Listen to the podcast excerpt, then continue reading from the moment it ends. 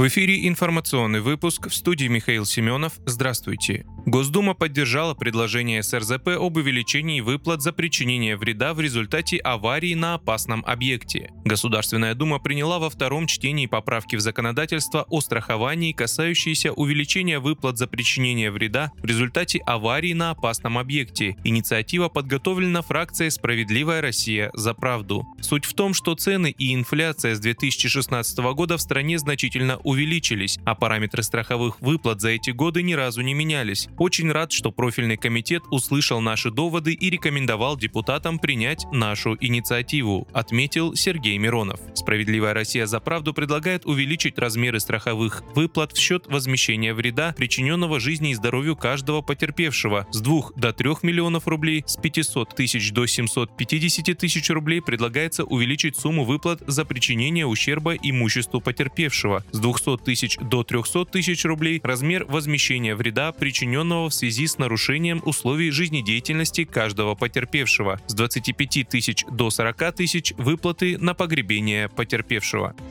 Белый дом назвал визит Зеленского в США сигналом Путину о поддержке Киева. Визит президента Украины Владимира Зеленского в США должен продемонстрировать Владимиру Путину, что Вашингтон не перестанет поддерживать Киев, заявил высокопоставленный представитель американской администрации на специальном брифинге. По его мнению, российский президент ошибся в том, что украинцы уступят, а НАТО будет разобщена. По словам сотрудника Белого дома, США пока не видят дипломатического способа, который бы позволил завершить конфликт на справедливых условиях условиях. Он подчеркнул, что Вашингтон продолжает придерживаться принципа «ничего об Украине без самой Украины» и не станет подталкивать Зеленского к переговорам.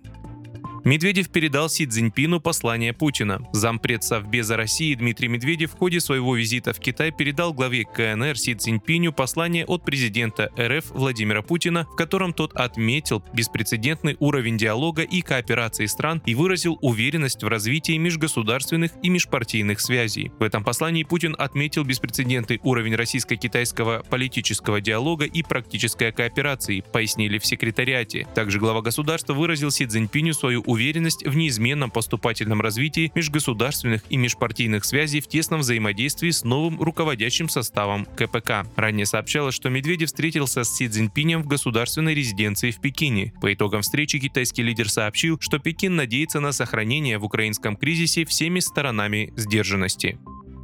Названа цена нового «Москвича». Новый кроссовер отечественного производства «Москвич-3» в базовой комплектации будет стоить от 1 миллиона 970 тысяч рублей. Такую цену завод «Москвич» озвучил в своем телеграм-канале. Автомобиль будет представлен в пяти цветах – белый, черный, красный, серый и голубой. Приобрести его можно будет в 11 дилерских центрах Москвы, среди которых Рольф-центр, ТЦ Кунцево, Авторусь Измайлова, Автопассаж и другие. В следующем году компания планирует расширить присутствие в крупных российских российских городах-миллионниках. Первой моделью станет кроссовер «Москвич-3», который дополнит парки такси и каршеринга, рассказал гендиректор московского автомобильного завода «Москвич» Дмитрий Пронин. Вы слушали информационный выпуск. Оставайтесь на справедливом радио.